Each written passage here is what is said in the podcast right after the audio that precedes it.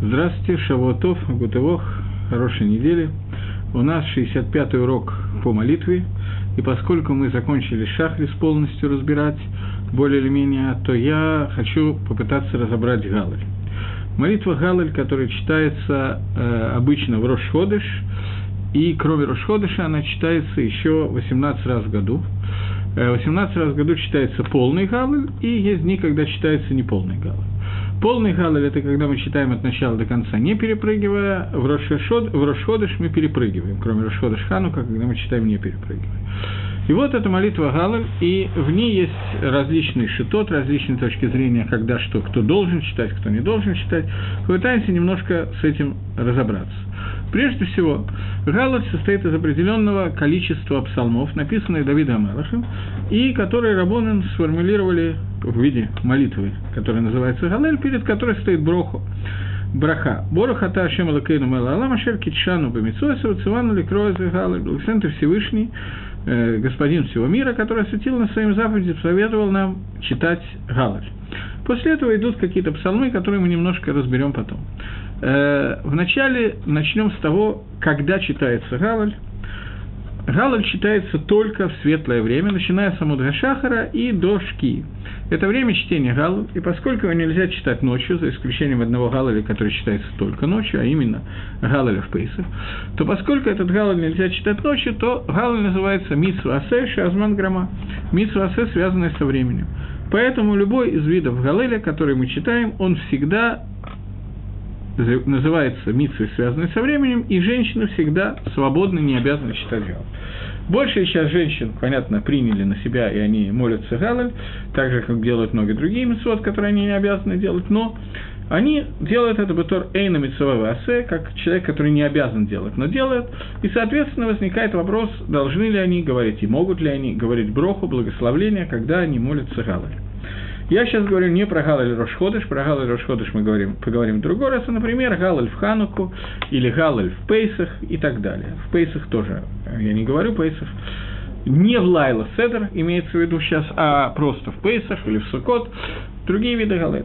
Так вот, э, существует Махлокис – спор между Михабара и Рамо, между автором Шульханоруха и Рафи Севкаро и Рафмойши Исралисом Рамо, и это спор между ашкенадскими и сефарскими евреями. На самом деле это спор начинается с Раши и Тосфос. Спор относительно того, можем мы или не можем мы благословлять на заповедь, которая нам не обязана делать. Это не заповедано нам, что мы должны выполнить эту заповедь. Э, например, женщина, которая не обязана благословлять Лулав, или женщина, которая не обязана читать Галаль, может она или не может она сказать броху на молитву Галаль. По мнению Рафьосиф Каро, мнению Шельханоруха, мнению Раши, женщина не имеет права благословлять на заповедь, которую она не обязана делать, по той простой причине, что эта заповедь связана со временем, и она свободна от нее, и, соответственно, она не может сказать фразу «Благословен ты Всевышний, который осветил на своим заповеди и заповедовал нам читать Галла в тот момент, когда Ашем ей не заповедовал читать Галла». Поэтому, по мнению Шульханоруха, и так на, на год сефардские еврейки, Галаль, если женщина читает, она читает его без брахи. По мнению э, э, Рафмоши Исраили Сарамо, Гагер Шельханорахи, так принято у ашкенадских евреев, мы читаем Галаль, э, женщины, если они молятся Галаль, то они молятся Галаль, вообще принято, чтобы они молились, то они молятся Галаль, говоря броху. Почему они говорят это броху, благословление? Потому что э, благословление, которое дается, э, благословление, которое мы благословляем, оно говорит, благословен ты Всевышний, который осветил нас своими заповедями и заповедовал нас. Э, речь идет не о о мне конкретном, которого Всевышний заповедовал, а речь идет о всем Амисраиле. Если Амисраиле есть такая заповедь, то я имею полное право сказать броху на эту мицу. Поэтому э, парамо, и так принято в ашкенадских общинах, женщины говорят броху при чтении галы. Есть э, мнение, что в Рошходыш женщина не говорит браху, но в Рошходыш, на самом деле, тот же самый Махлокис про Гала и Рошходыша есть и для мужчин тоже.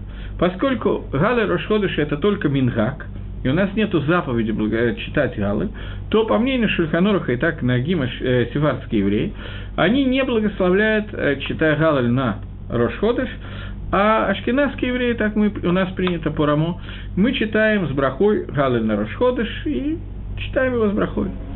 Это несколько голоход Галаля. Теперь, наверное, еще пару голоход имеет смысл сказать. Галаль нельзя читать лемафрея. Что значит лемафрея? То есть, псалмы, которые указаны, не указаны в определенном порядке, и мы не можем пропустить какой-то псалом и начать читать следующий, а потом вернуться к предыдущему. Так же, как мы не можем прочитать какой-то э, отрывок одного псалма, пропустить один посук, прочитать перепрыгнуть через него и потом вернуться. Галаль нельзя читать Б. Делук, э, нельзя перепрыгивать в нем и возвращаться. Если человек сбился и пропустил в Галале какой-то кусочек, он должен вернуться к тому месту, где он сбился, и начать читать оттуда заново, читать весь кусок Галаля. Это вкратце несколько законов Галаля, которые я хотел сказать. Постепенно, может быть, еще какие-то законы мы тоже определим, а пока я хочу задать несколько вопросов. Естественно, мы пытаемся дать на них ответы, но, может быть, ответ дам не я, а кто-то другой, я буду благодарен, если кто-то будет участвовать в уроке.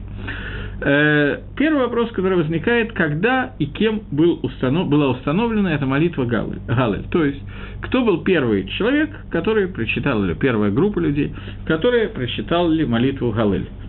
Это первый вопрос, который я хочу задать. Вы пока можете думать писать ответы. В прошлый раз мне написали, кто установил молитву Алейну и так далее, так что я уже ничего не удивляюсь. И второй вопрос, который возникает, это молитва Галы. Это история это, или это хиюв от Рабанан. Может быть, эти два вопроса связаны друг с другом, может быть, не связаны с друг с другом, это мы увидим в середине нашего обсуждения. Таким образом, у нас есть два вопроса, которыми я хотел заняться, заняться сейчас, и я вижу, что никто не хочет меня поддержать и написать, что он думает по этому поводу. Ни одного человека нет желания. Ну, тогда я буду продолжать. На эту тему есть большой махлоки с Танаем. Танаем, как мы знаем, Танаем – это мудрецы эпохи Мишны, Барайта и так далее, которая закончилась примерно во время Раби Иуда Наси, который сформулировал Мишну и записал ее. В Геморе Псохим разбирается Хиюв Галеля, обязанность чтения Галеля, в связи с тем, что Псохим мы обязаны молиться Галель Шалем, и даже в первый день Псохим мы должны его молиться и вечером, ночью, во время Седера, и утром во время, не только во время Ахилы, не только во время трапезы, во время трапезы есть Хиюв Галеля, но и утром во время Шахриса тоже есть Хиюв Галеля. Поскольку этот Хиюв Галеля есть во время Седера, и это такая необычная вещь, то поэтому Танаем в этом месте Псохим, дав Куфт Тедзайн, Куф Юдзайн, э, Гемора Псохим решила заняться вопросом и начина, начинает выяснять некоторые Дина и а также выяснять, кто именно был тот человек, который впервые составил Галь. Поэтому я зачитаю сейчас кусочек из этого места, и потом мы его немножко обсудим. Первая шита, которая приводится, это шита точка зрения Раби Лезера, который говорит, что Маше и Исроэль сказали Галаль в то время, когда они находились у Ям. После рассечения моря Маше и Амисраэль сказали Галаль. Откуда мы это учим? Мы это учим из самого Галаля. Внутри Галаля, внутри псалмов, есть кусочек, который говорит «Бейсейс Исроэль Мимицраем». Одну секундочку. Я тут оставил себе Галаль, вот он. «Бейсейс Исроэль Мимицраем, Бейс Яков Маам Лаэс». Во время выхода евреев из Египта дом Иакова э,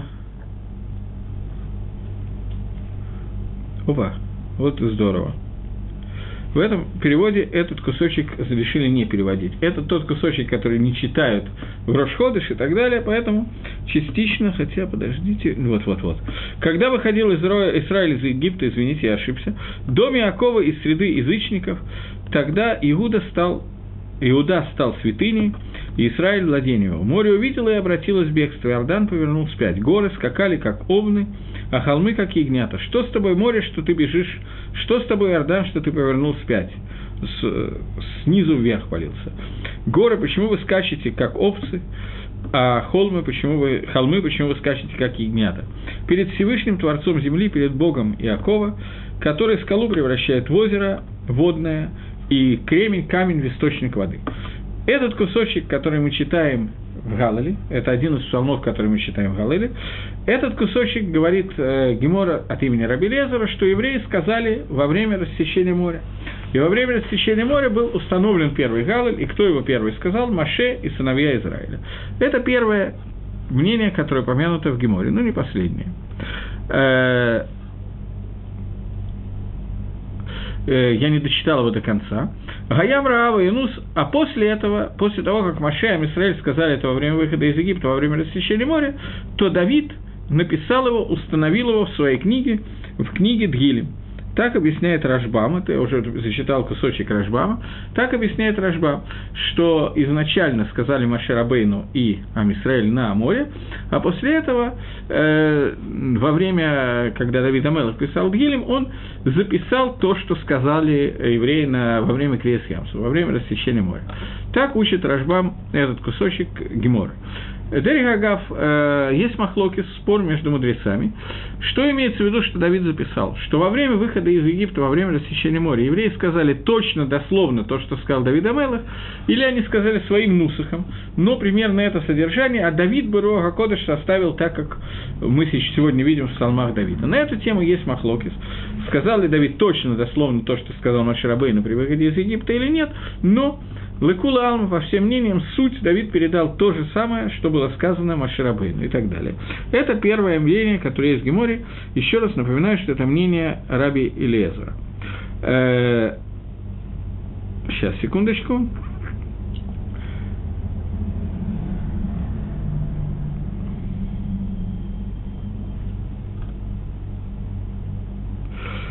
Продолжает Гемора что э, 26 поколений с того времени, когда Всевышний создал свой мир, до того времени, пока евреи не вышли из Египта, не было ни разу сказано Галль, до тех пор, пока они не вышли из Шиебуда, из рабства, которое было в Египте, э, которое было связано с э, э глиной и кирпичами, и сказали Галль. Это первое мнение, на этом оно заканчивается. То есть, по этому первому мнению, понятно, что цифра 26 – это часто встречающие цифры, не случайно встречается. 26 – это гематрия, числовое значение имени Всевышнего Юткой и Вавкой. 26 поколений прошло со времени, когда был сотворен первый человек, когда был сотворен мир со слов «берейшис», и до того времени, когда евреи дошли до Ямсу до моря. Это очень легко считается, как эти 26 поколений получились. 10 поколений от Адама до Ноха, 10 поколений от Ноха до Авраама – это 20 поколений. И 6 э, поколений от Авраама до Маше, от Авраама до Якова – это 3 поколения, от Якова, Леви, Амрам, Маше – еще 3 поколения. Того 26 поколений, которые прошли, начиная от творения мира и до выхода евреев из Египта. Эти 26 поколений, соответствующие числовому значению имени Творца, Юткой и Вавкой, эти 26 поколений, которые существовали, они не удостоились сказать Галаль до того, как не произошло чудо выхода из Египта, и тогда впервые было сказано Галаль. Э, второе мнение, Раби Игуда говорит, Ешо и Израиль сказали его во время, когда э, они э, против них, э, им надо было бороться, драться, воевать с э, царями Канаана, и тогда они сказали, они сказали другую фразу. Первое доказательство, что это сказали Маше, нам дали из псалма, который мы читаем в Галаль, «Бецейт Исраэль Мимицраем Бет Яков Маем Лаес». Второе доказательство нам дается из другого псалма, который мы сейчас посмотрим. Они сказали «Лолану», «Лолану Гашем Лолану». Э, сейчас мы его, по Израт Ашем, найдем. Э, следующий кусочек прямо сразу после Бецейт Исраэль Э, Лолану, Рашем Лолану, Килишимхатен Квот Аль Хаздеха. Не для нас, Всевышний, не для нас, но ради имени Твоего воздай славу, ради милости Твоей и истины Твоей. Зачем говорить народам, где же их Бог? Я прочитаю это по-русски, а не на иврите.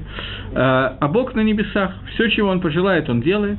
Их идолы народов мира – это серебро и золото, дело рук человеческих. Рот у них, у идолов, но он не говорит, глаза, но не видят, уши, но не слышат, нос, но запах их не различают, руками своими не осязают, своими ногами не ходят, звуки не издают горлом своим. И пусть уподобятся те, кто делает их, всякий, кто полагается на них, они тоже такие же. То есть они не издают ни звуков, ни запахов, ни так далее. Исроиль полагается на Всевышнего. Эзраму Магинамгу. Это помощь Исроиля и его щит. Дома Арона полагайтесь на Всевышнего. Он помощь и щит. Те, кто боятся Всевышнего, полагайтесь на Всевышнего, он помощь щит и так далее. Это еще один кусочек, который Галаля, и говорит Гемора от имени Раби Игуда, что этот кусочек Галаля был составлен Раби Ишуа, и э, Паштус, Пшада Пашут Гемора, простое объяснение этой Геморы, что, Раби, э, что Ишуа Бен был первый, кто сказал Галаль, и он сказал вот этот вот отрывок, и из этого отрывка учится Хию Галеля. Э, я возвращаюсь к Геморе. Раби, Ишо, э, Раби Иуда говорит, Иешуа и Исроэль сказали во время, когда они находились против царей Канаана.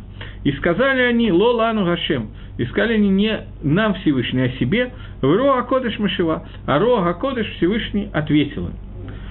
Э, на эту тему есть махлокис. Я вам сказал одно мнение. Мнение, которое говорит о том, что Ешо бен Нун составил, по мнению Раби Иуда, составил Галель, и это был первый Галель, который был сказан со, времени сотворения мира. Если так, то все, что я говорил до сих пор, что Маше говорил через 26 поколений после сотворения мира Галель, то это становится неверно, потому что 26 поколений прошло до Маше, еще одно поколение для, до Ешо, и только в это время был сказан Галель. Но есть мифоршим, которые есть комментаторы, которые говорят – что не, не имеет в виду Раби Ягуда, что Иешуа был первый, кто сказал Галель, а имеется в виду, что Гам Иешуа, и Иешуа тоже сказал Галель.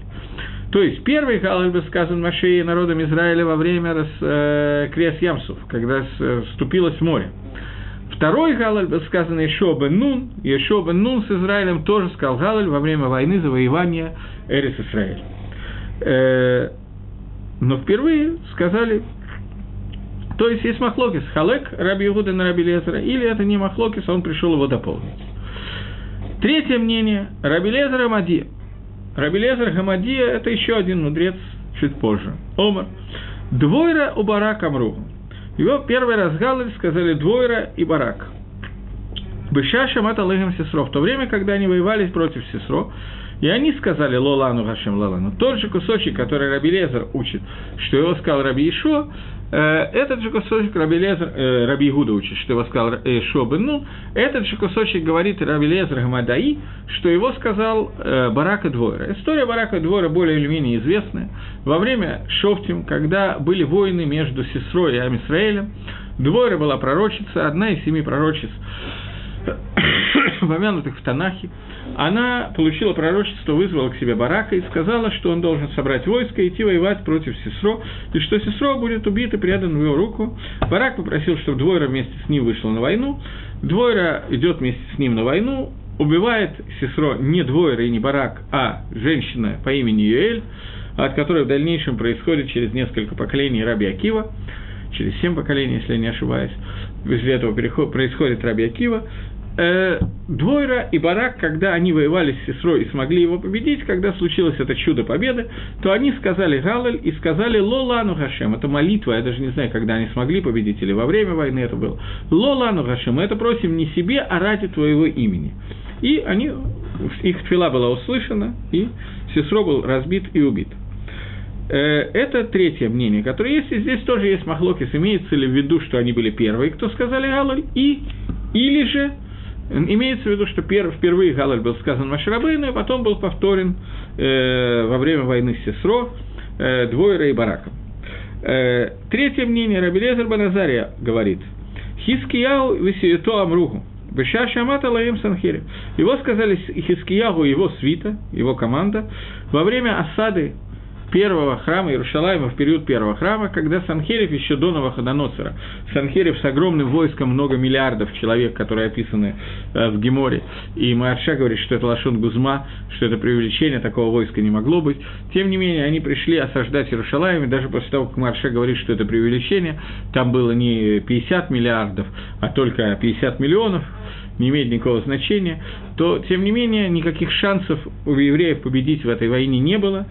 И случилось чудо, я сейчас вспомнил, был такой анекдот про 50 миллионов или 50 миллиардов, что идет какая-то лекция по астрономии, и во время лекции профессор рассказывает э, о том, что по законам, там, я не знаю, того-то, того-то, энтропия замкнутой системы стремится к нулю, неважно сейчас, что он именно нес, но Солнце должно через какое-то время остынуть, и жизнь на Земле должна кончиться в связи с тем, что Земля обледенеет, и все покроется льдом, и так далее, и так далее. После лекции подходит к нему Рабинович и говорит, скажите, вы сказали, через сколько времени э, Солнце остынет? Он говорит, через, я сказал, через 50 миллиард, миллионов лет. Ой, говорит, вы меня успокоили, а то, э, через 50 миллиардов лет. Ой, говорит, вы меня успокоили, а то мне послышалось, что через 50 миллионов. Так вот, когда Варше говорит, что это Лашон Гузма, это преувеличение, армия, которая там была, это не миллиарды, не десятки миллиардов, а только десятки миллионов человек, это не очень имеет большое значение, потому что понятно, что армия Бавеля, которая осаждала Иерушалаем, и это хочет сказать Марша Гемора, что эта армия должна была захватить Иерушалаем, разбить его полностью разрушить храм. Хискияху вместе со своей командой молится Всевышнему и говорит эту фразу «Лолану Хашем Лолану». Э, не нам Всевышний сделай, а сделай это ради имени всего. Всевышний, ты Эзрем Омагином ты являешься нашим, э, нашей помощью и нашим щитом. И они получили от Всевышнего спасение, которое произошло в том, что в армии Санхерева произошла какая-то болезнь, чума, не знаю что, чума, наверное, слишком легкая болезнь, что более серьезное.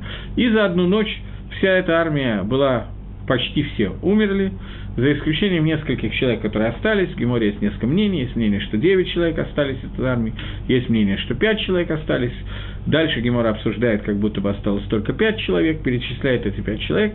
Остался сам Санхерев, остался Наваходоноцер, будущий его преемник, который, да, разрушил храм. Главный воевода, который был у Наваходоноцера, Новозарадан, остался, который руководил разрушением храма, потому что Наваходоноцер в это время находился в Бавеле. Они через несколько лет придут и разрушат храм пусть он будет построен скоростью в наши дни, Омен.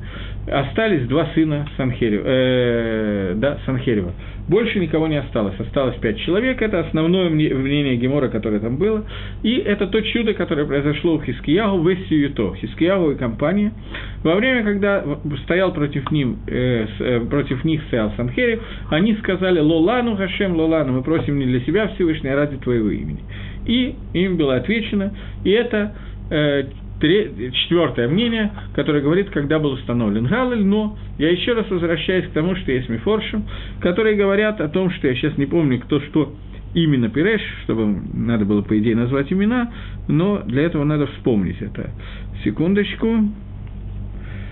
Раша, Раша в Сохим это Раша в Псоке, который говорит, что все Танаем, которые приходят после Раби Лезера, они пришли только добавить. Рашбам считает иначе, а Раша в Псохим считает, что все Танаем, которые пришли после Раби Лезера, они пришли добавить, сказать, не только Маши Рабейну сказал, но и Ишо сказал, не только Ишо сказал, но и двое с Бараком сказали, не только двое с Бараком, но и Хискиягу и так далее. И таким образом, по этому мнению Раши, тем не менее, остался первый человек, который сказал Галаль, первые люди.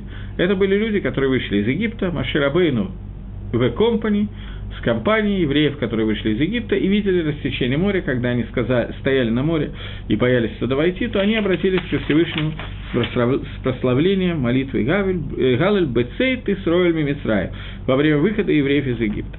И в дальнейшем это много раз повторялось, эта молитва и так далее. Это первая часть, что нам нужно знать, что установлен Галаль был, Бепаштус, по Раше во всяком случае, Лекула Алма, по всем мнениям, Маширабейну лично, по мнениям, которые Халким на Раше, есть решения, которые Халким на Раше, они считают, что Раби Лезер считал, что он был установлен Маширабейну, другие-то нам спорят, начиная от Яшуа бен Нуна и кончая Хискиягу, кто именно из них установил Галаль.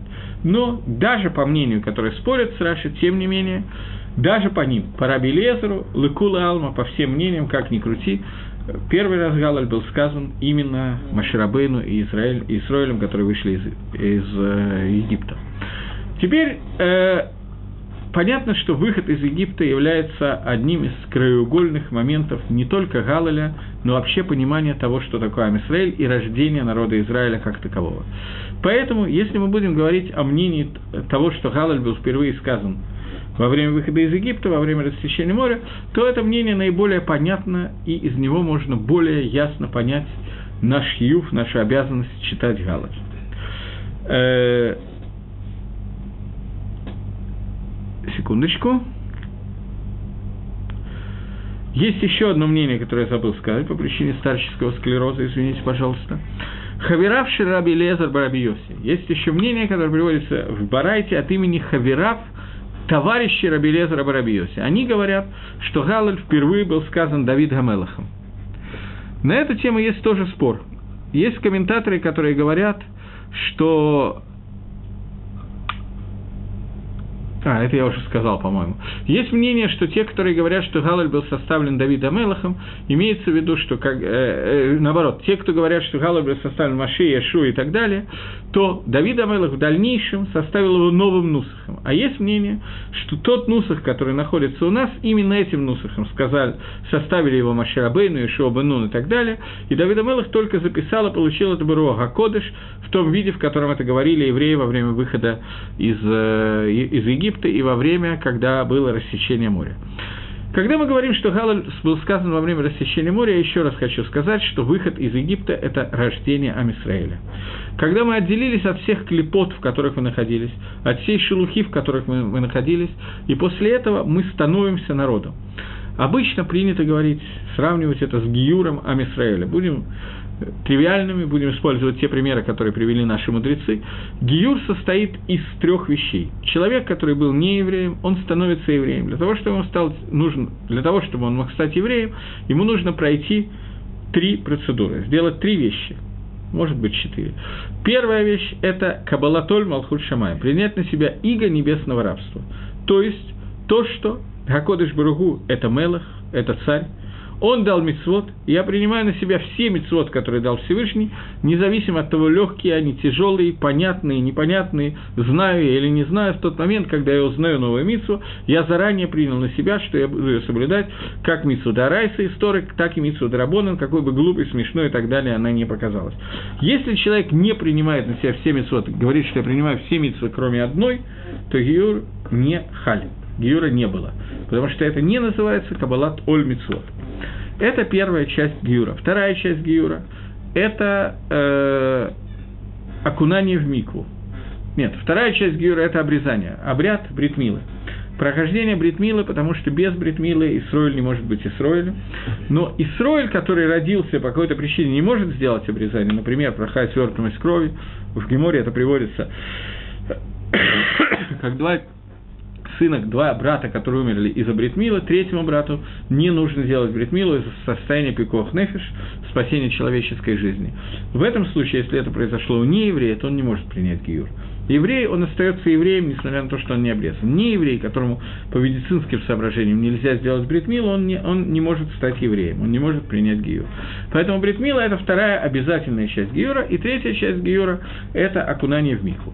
Эти все три части гиюра сравниваются, есть еще четвертая часть – это жертвоприношение, которое гер должен принести. Сегодня человек, который принимает гиюр, его гиюр – полный гиюр и так далее, но после того, как будет построен храм, он должен будет восполнить и принести жертву герем, которую он не принес сегодня, по той причине, что он технически был лишен этой возможности, из-за того, что храм таки да разрушен.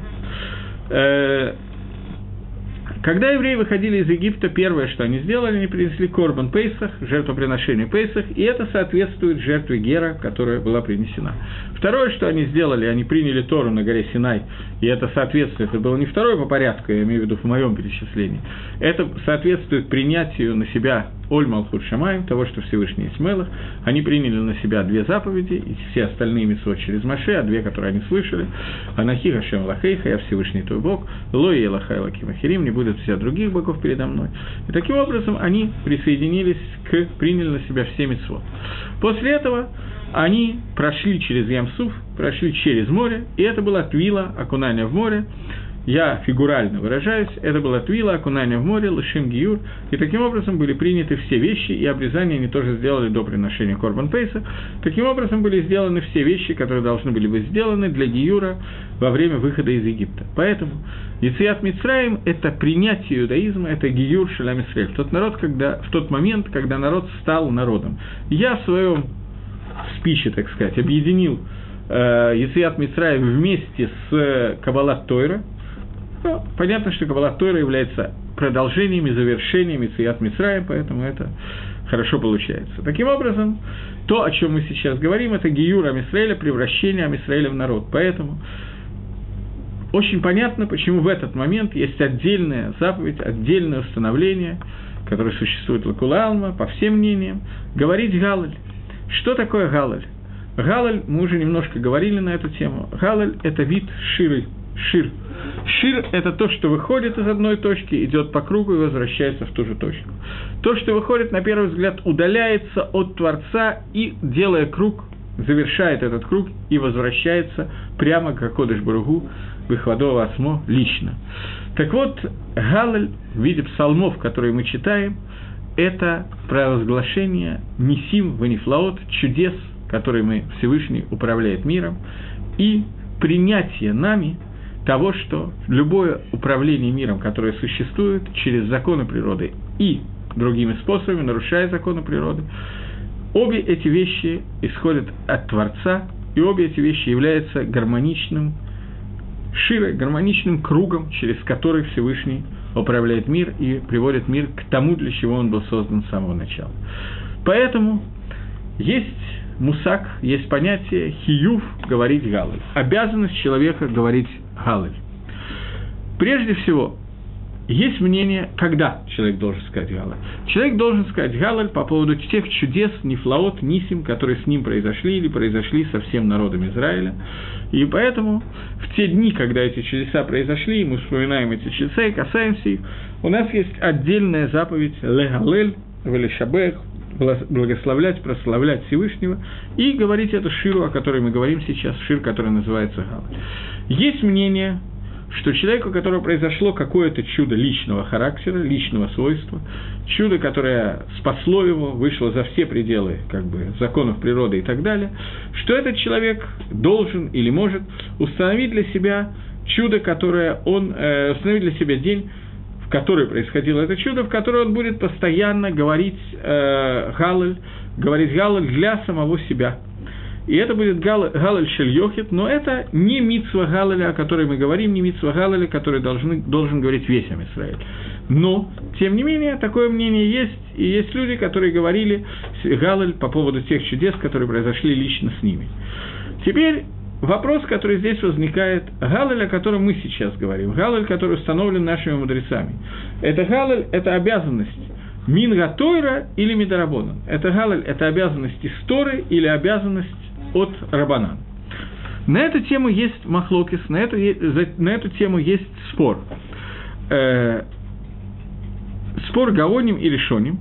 Есть мнение, что это заповедь Мингатора, и она входит в Тарьях Мицвод 18 заповедей. Э, это мнение Багага.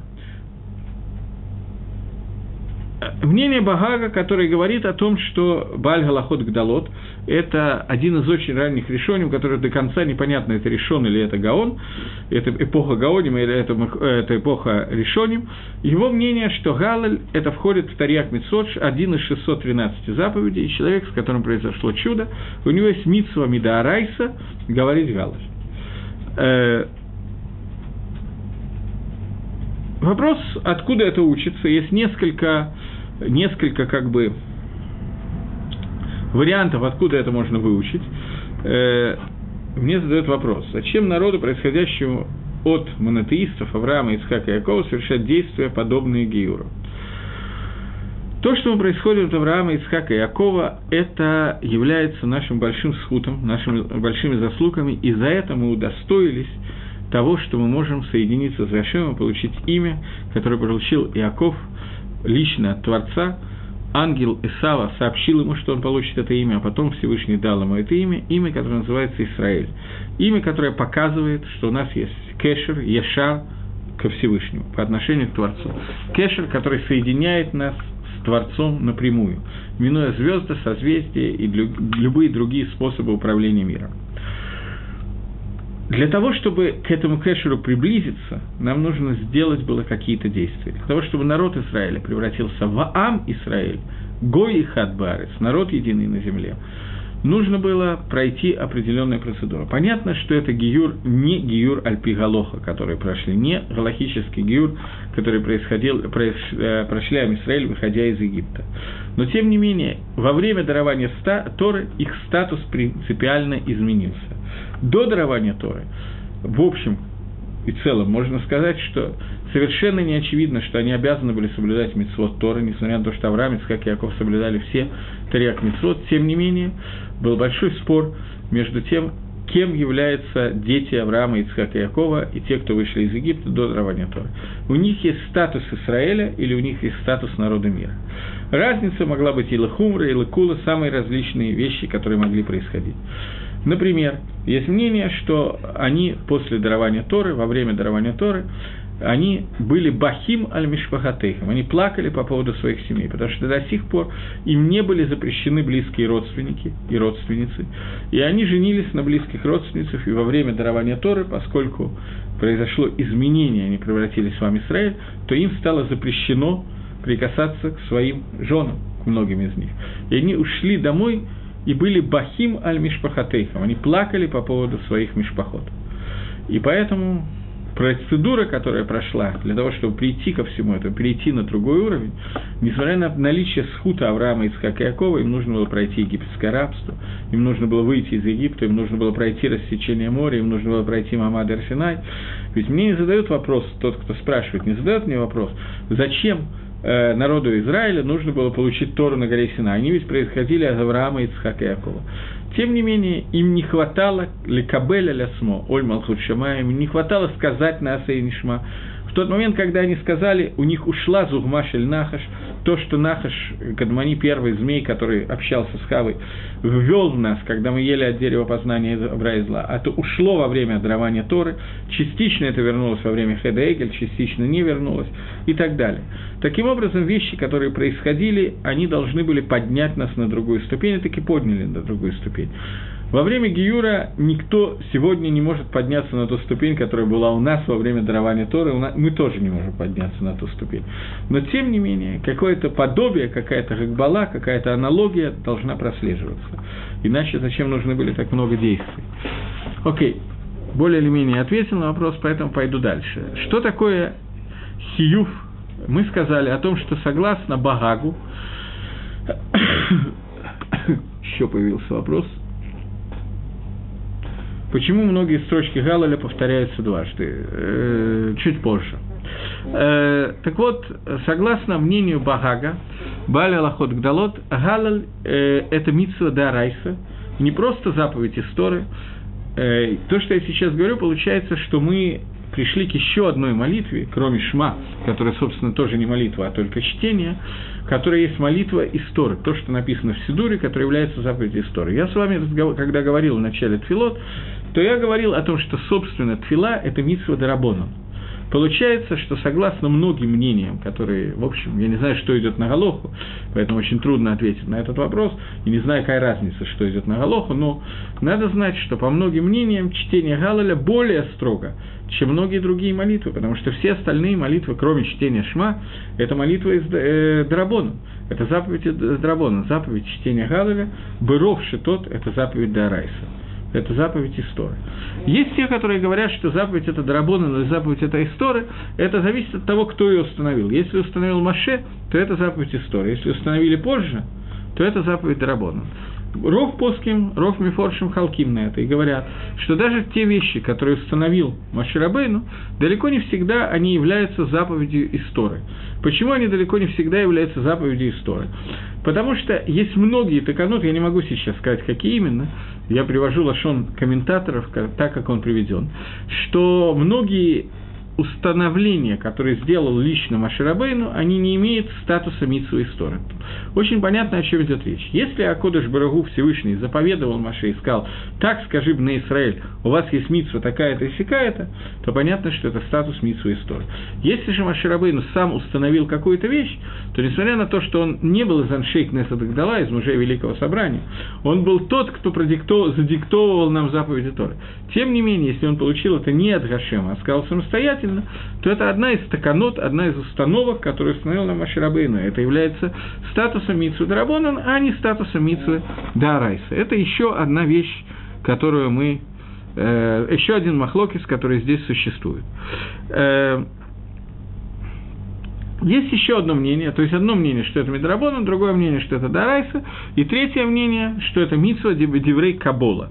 Митсва Деврей Кабола – это что-то промежуточное между заповедью Тора и заповедью Драбона, то есть это заповедь, которая указана в Танахе, поскольку у нас есть несколько псуким из Танаха, которые говорят о том, что человек, с которым произошли какие-то необычные чудесные вещи, он должен обратиться с Широй, э, с э, Галалем, как Кодыш Барагу, и прочитать Галой.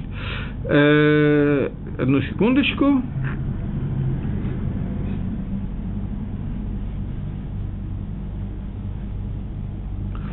Разница между этими мнениями будет в основном в том, что если человек по какой-то причине, например, по пьянке, не помнит сегодня с утра, он читал Галаль или нет, вот сейчас проснулся днем и не помнит, что происходило. Если это заповедь Медарайса, он должен повторить Галаль или прочитать это еще раз. Если это заповедь Дарабоном, то Софик Дарабоном Лакула, ему не нужно читать Галаль. И это будет навкамина, это будет разница между этим Махлокисом Ахроним, который сейчас есть, Алохало Ившита, есть, который читает Дарайса, есть, которые говорят, что это Дарабоном. Э, есть еще третье мнение – которая как бы делает шару, компромисс между первыми двумя мнениями, говоря о том, что в тот момент, когда со мной происходит чудо, Галаль является митсвой Дарайса. В тот момент, когда чудо закончилось, на будущий год, есть установка каждый раз в это время читать Галаль, это уже не будет митсвой Торы, это уже будет только митсвой Медрабону. Окей, okay. более или менее эту часть мы закончили. Теперь э, поскольку возник этот вопрос, то давайте я на него отвечу, хотя я думал на эту тему поговорить в другой раз, но почему многие строчки Галаля повторяются дважды, спрашивают меня. Ответ на этот вопрос такой, что э, нужно знать, как читали Галаль Бет Мидраше. Дело в том, что есть еще один момент, если я не, не ошибаюсь, то в Геморе Псохим эта фраза, которую я сейчас процитирую, принадлежит Раби Йоси. Я точно не помню этого, но так мне кажется. Что Раби Йоси сказал, что во время жертвоприношения что читают, что поют во время, когда приносится жертва. В Бет Мигдаш мы находимся в Бет Мигдаше, представьте себя, элементарно, правда? Находимся в Бет Мигдаше, приносится Корбан Пейсах, например. Спрашивает Раби Йоси, что во время, когда приносится Корбан Пейсах, должны делать Баалим, хозяева – для Рабиоси пошут, что во время приношения Корбана Пейсах не может быть, чтобы они не должны были читать Галаль. И поэтому Рабонан таки да установили, что считается Галаль во время, когда приносится Корбан Пейсах. Шейла кто читает, левиты, хозяева и так далее. Но вода, что считается Галаль во время приношения Корбан Пейсах. И также Галаль считался во всех синагогах и так далее. Поскольку икор Галаля, суть Галаля на самом деле, как и многих других молитв, это не то, чтобы я читал вместе со всеми, чтобы мы хором читали, пели и так далее. Икар Галаля – это когда Шалех Цибур говорит, а мы отвечаем. Например, в Галале есть несколько мест, и возьмем какую-нибудь из них. Э, Годала Ашем Китов Килалам Хасто. Это одна из основных частей Галаля. Э, э, воздайте благодарность Всевышнему, потому что Он пребывает навеки, и милость Его навеки. Шалех Цибур говорит, «Гойдула Ашем Китов, воздайте благодарность Всевышнему, Килалам Хаздо». И весь народ отвечает, что мы воздаем благодарность Всевышнему и так далее. Таким образом, Галаль построен таким образом, чтобы когда он читался в Миньяне, когда его молились все, несколько человек вместе, то в этой ситуации Шалех Цибур являлся как бы ведущим, он предлагал предложение, а мы отвечали на это предложение. Поэтому многие строчки Галани написаны, строчки удваиваются для того, чтобы после того, как сказал эту строчку Шалех Цибур, все остальные могли ответить. И это действительно несколько строчек, которые удваиваются, и так вот принято. Итак, давайте обратимся ненадолго к самому тексту Галаля – Потом мы еще вернемся к некоторым голоход и так далее, потому что часть из него я уже разобрал довольно хорошо, а времени осталось мало. Э, мы сказали, что в Рошходыш есть махлокис, говорится браха или нет, и в любой другой день, где говорится хаци галаль, галаль не полный, то тоже э, есть махлокис э, между свардим и ашканазим, надо говорить броху или не надо, ашканазим говорят, свардим не говорят. Галаль полный читается, Галель Гамур, читается 18 дней году в Эрицисройль и 21 день в году в Хуцларец. 18 дней году в Эрицисройль это, э, это уже сложно вспомнить, и одну ночь еще. 18 дней, одну ночь. Лайла Седер тоже считается Галаль Гамур. Э, 8 дней Сукота, 8 дней Хануки, того 16 дней. Э, первый день Пейсаха – и э, Шивот. Таким образом, это 18 дней. Э, в Хуцларец, поскольку есть два дня праздников, то прибавляется еще три дня, и таким образом становится Галлет, превращается в 21 день вместо 18 дней. Но 18 дней считается Галлель полный. Все остальные дни он считается неполный. Когда Галлель считается неполный, э, Дерихагав, понятно, ну, не важно. Э, когда галаль считается неполный, то шейла надо говорить броху или нет, и на самом деле нет никакой разницы микр один по закону, что, какой именно псалом надо пропустить. Надо просто пропустить какой-то кусочек галаля, поскольку он должен быть бадилук. Это галаль хаци галаль. Поэтому принято пропускать два псалма. У нас в Сидуре отмечено, какой псалом не считается, но это просто мингак, это не микрогодин, это не по закону. По закону ты можешь пропустить абсолютно любой кусочек галаля. И есть разница. В чем разница? Я вам сказал, что когда галаль читается, имеется в виду полный галаль, если мы прочитали, пропустили один посук, прочитали следующий, потом вернулись, то это э, не засчитывается. Нам надо вернуться с того места, где я пропустил, и читать подряд. Галаль нельзя читать сзаду наперед. Галаль нужно читать по порядку. И псалмы, и псуки. Но в Галаль Шалем нельзя также перепрыгнуть. В полном Галале, который читается в 18 дней в году, нельзя также перепрыгнуть какой-то кусочек Галаля. Но когда Галаль считается только Хаци Галаль, если я случайно перепрыгнул какой-то кусочек, не тот, который написан в Сидоре, что надо перепрыгивать, то по закону я не должен возвращаться. Почему? Потому что любой кусочек, какой, который я захочу, я имею право перепрыгнуть, когда считается хацигал. Или не обязан именно тот кусочек, который упомянут в Сидре. Поэтому я могу читать дальше. Главное, чтобы я не прочитал Галаль Шалем. Поэтому читать Лемафрея, вернуться, я не могу. Но перепрыгнуть какую-то вещь я имею право.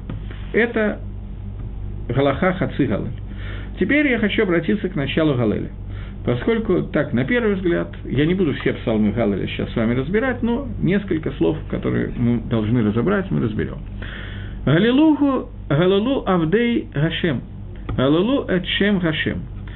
Э, восхвалите Всевышнего, восхвалите, воздайте ему Галаль, его Авадим, Аводим, который Всевышнего. Галилу Эдшем Гашем. Восхвалите имя Творца. С этого начинается молитва Галаль, и она показывает суть Галаля. Суть Галеля – это восхвалить Всевышнего за те чудеса, которые с нами произошли, за те необычные явления, за то раскрытие Всевышнего, которое происходит. Понятно, что когда мы говорим о чудесах, речь не идет о том, что мы хотим поблагодарить Творца за то, что он сделал какое-то чудо, например, ухайдакал за одну ночь всю армию Санхерева. Ухайдакал и ухайдакал действительно очень приятно, но в чем суть Галаля, почему есть хиюв сказать Галаль в тот момент, когда проявились такие чудеса?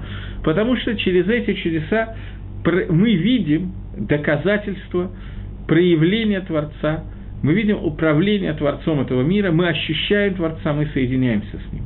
Я говорил, когда мы учили молитву Ашри, что человек, который читает Галаль каждый день, у него нет Хелака Валамаба. Человек, который молится Галаль Кольем, он теряет, может, я не говорил, я не знаю, он теряет Хаяв Гейном, в общем, про него всякие нехорошие слова сказаны. Почему? Потому что иммуна этого человека, его вера – рождается только на тех вещах, как на том управлении Всевышним миром, когда Всевышний нарушает законы природы и раскрывает себя в этом мире. В тот момент, когда он видит Всевышнего в законах природы, он его не видит.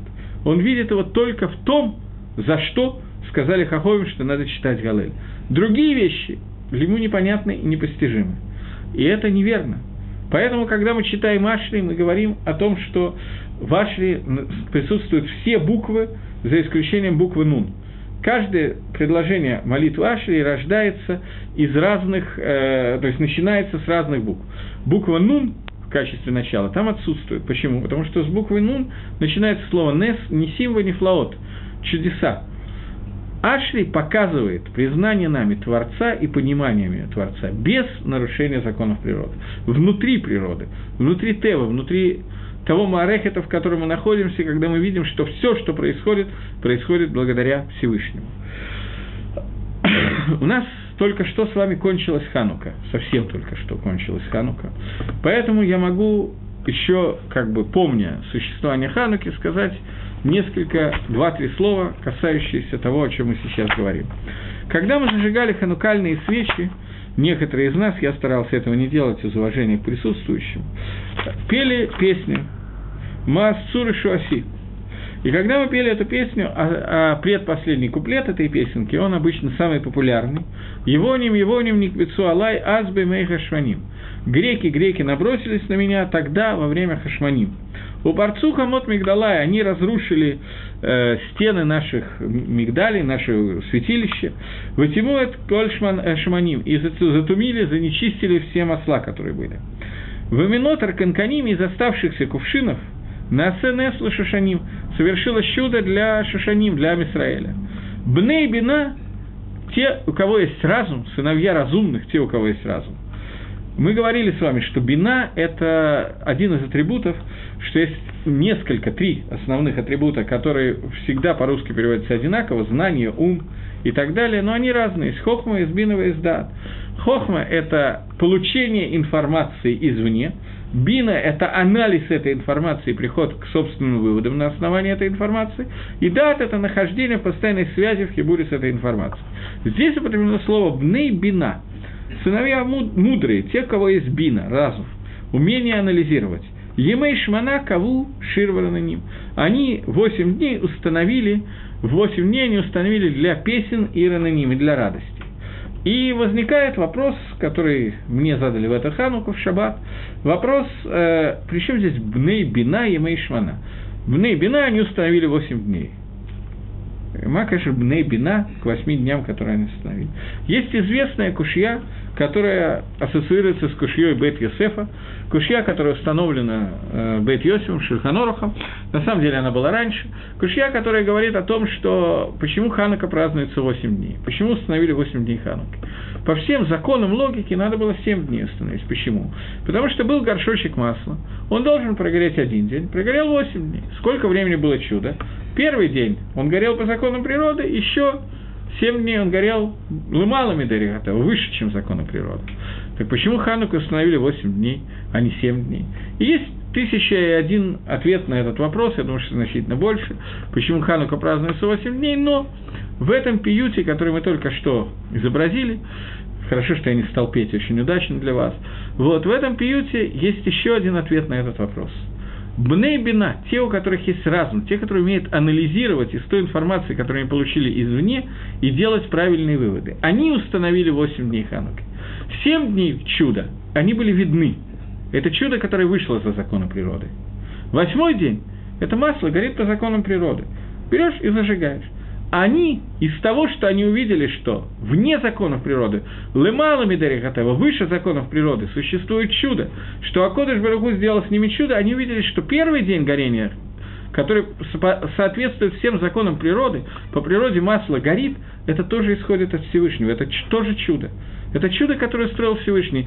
Влияние Всевышнего в первый день и в остальные семь дней ничем не отличается друг от друга. Для этого нужна бина, умение анализировать и увидеть этого. Так они, хашманаим, евреи, которые были во время Хануки, они увидели, что на основании того чуда, которое с ними произошло, они могут увидеть Всевышнего в природе. И это икар, который нам нужно выучить из Галаля. Но человек, который этого не видит – и читает Галаль каждый день, потому что каждый день у него существуют чудеса, выходящие за грани закона природы. Он не видит Творца в природе. И это проблема, это близко к эпикарсуту. Такого человека ругает. Человек, который совсем не видит чудес, это таки тоже плохо. Поэтому 18 дней в году, 21 день в году, нам, наши мудрецы установили Алель, который показывает – что полностью Акодыш Баругу управляет миром лымалами Дерегатева. Все остальное время Акодыш Баругу управляет мир, и, и так, и так мы видим это. Мы должны научиться из одного увидеть другое. Но если мы видим только одно, так и плохо. Это урок Галали. Так вот, Галалу Авдей Гашем. Галалу Ачем Гашем. Прославляйте рабы. Здесь в русском переводе написано «слуги». Рабы. Эвет – это раб. Рабы Всевышнего. Прославляйте имя Творца, имя Гашема. Что имеется в виду? Что имеется в виду прославляйте рабы Гашема, и что значит прославляйте имя Гашема? Начнем с конца, по-еврейски. Всегда будем с конца начинать. Что значит Эдшем Гашем? Имя Всевышнего Юткой Вавкой, или имя Аднус, которое здесь указано, извиняюсь, Имя Всевышнего – это означает та гашпо, то влияние, которым Всевышний управляет миром. Когда мы говорим «прославьте имя Всевышнего», это значит, что мы должны литфос, увидеть его, ощутить его, и ощутив его, прославить легалель, то влияние, которое исходит от Творца на этот мир. Это гилу, гилулука, которую мы должны сделать по отношению к имени Всевышнего. Увидеть способ его правления. Кто это должен сделать? Это должен сделать только Эвид Гашем. Эвид – это, особенно если учесть, что мы сейчас следующий куплет, следующие строчки Галаля будут связаны с э, выходом из Египта, мы должны увидеть, что раньше Авдей Паро, сейчас Авдей Хашем. Мы переходим из одного статуса в другой. Из статуса рабы фараона мы переходим в статус рабы Всевышнего. В чем разница между этими статусами? Раб, и в том и в другом случае раб не имеет ничего собственного, ни собственной воли, ни собственного желания, ни собственного времени, ни своего «я», ни так далее – Раб – это человек, который должен выполнять то, что от него требуется, и ничего другого. Человек, он наделен свободой выбора. Всевышний, будет он, решил, что нам нужна эта свобода выбора, потому что если ее нам не дать, то ни на, в мире невозможно понятие, которое называется служба Всевышнего. Служба Всевышнего на иврите называется авойда, служба, авода, работа. Эвид происходит от слова вода. Эвид – это тот, кто производит эту работу. И здесь есть стира, здесь есть противоречие. С одной стороны, для того, чтобы служить Творцу, нам нужна свобода выбора. Другой стороны, Эвид по определению – это тот, кто не имеет этой свободы выбора. Понимаете, что я имею в виду? Здесь есть противоречие. Мы говорим «Галилу Авдей Гашем» – те, которые являются рабами Всевышнего. Раб – это тот, кто не может ничего своего выдать. Что имеется в виду? Как может быть свобода выбора нужна для авоиды, и Эвид, тот, кто делает авоиды, не имеет свободы выбора? Суть в том, что свобода выбора – это когда человек должен выбрать, и после этого ощутить ситуацию, что от него ничего не зависит. Он знает только волю Творца. Он должен прийти к этому, прийти, сделать себя Эвидом. Это и есть его свобода выбора. Выбрать себе то, что он Эвид Гашем. Эта мадрега очень высокая. На такую мадрегу Мифураж Торе Эвид Гашем был назван Маширабейну, Маше Авди, Давид Авди, и я не помню, кто еще. Маше Авидешем, Давид Авидешем, по-моему, про Авраама еще сказано. Про остальных людей дойти до этой мадреги – это невероятно тяжело. Я не знаю, говорила я вам или нет, а сейчас у нас уже очень мало времени, но попытаюсь успеть сказать, что Маше Рабейну, когда он умирал, он обратился к Амисраэлю и сказал, что «А сегодня, Израиль, что от вас хочет Всевышний, а только бояться его и слушать все его заповеди?» И спрашивает Гемора, а бояться Всевышнего – это маленькая вещь? Только бояться Всевышнего. Ничего себе только бояться Всевышнего. Это не так мало. Отвечает Гемора «да». Для Маширабейну это было милта зута, для Маширабейну это была маленькая вещь. Маширабейну вышел на такой уровень, что ему было невозможно не бояться Всевышнего. И пишет Рамбан, что у Маширабейну он вышел на уровень, когда у него не было свободы выбора. Он находился на таком уровне, он сам до него дошел, он поднялся до него, что он находился на уровне, когда он просто технически не мог лавор рацион Гашем, приступить желание Всевышнего. Это самая высокая свобода выбора, когда человек выходит на уровень, когда он доходит до уровня, когда эта свобода выбора у него забрана в лучшую сторону. Она бывает забрана и наоборот. У Паро, по одному из мнений Раббана, не было свободы выбора, он не мог не отпустить, он не мог отпустить, э, не отпустить, ну, Бекицур. И Хазек, Ашем Лев Паро, укрепил Всевышнее сердце фараона, сделал так, что лишил его свободы выбора, но в обратную сторону, в сторону Ра, а не в сторону Тов. Таким образом, когда мы говорим Галилу Авдей Гашем, Галилу Ашем Гашем, это празднуя, хвалите Всевышнего, рабы Всевышнего, и прославляйте имя Творца. То есть вы идете путем понимания этих несим и восприятия их на такой уровень, что вы становитесь как бы лишенные свободы выбора, выходите на уровень Авдейгаша. Это начало Галаля. Я не знаю, может быть, я на этом остановлюсь, может быть, еще немножечко буду лифареш Галаль, а может, перейду к Берхад Амазону, посмотрю в следующий раз. Сегодня всего доброго, до новых встреч.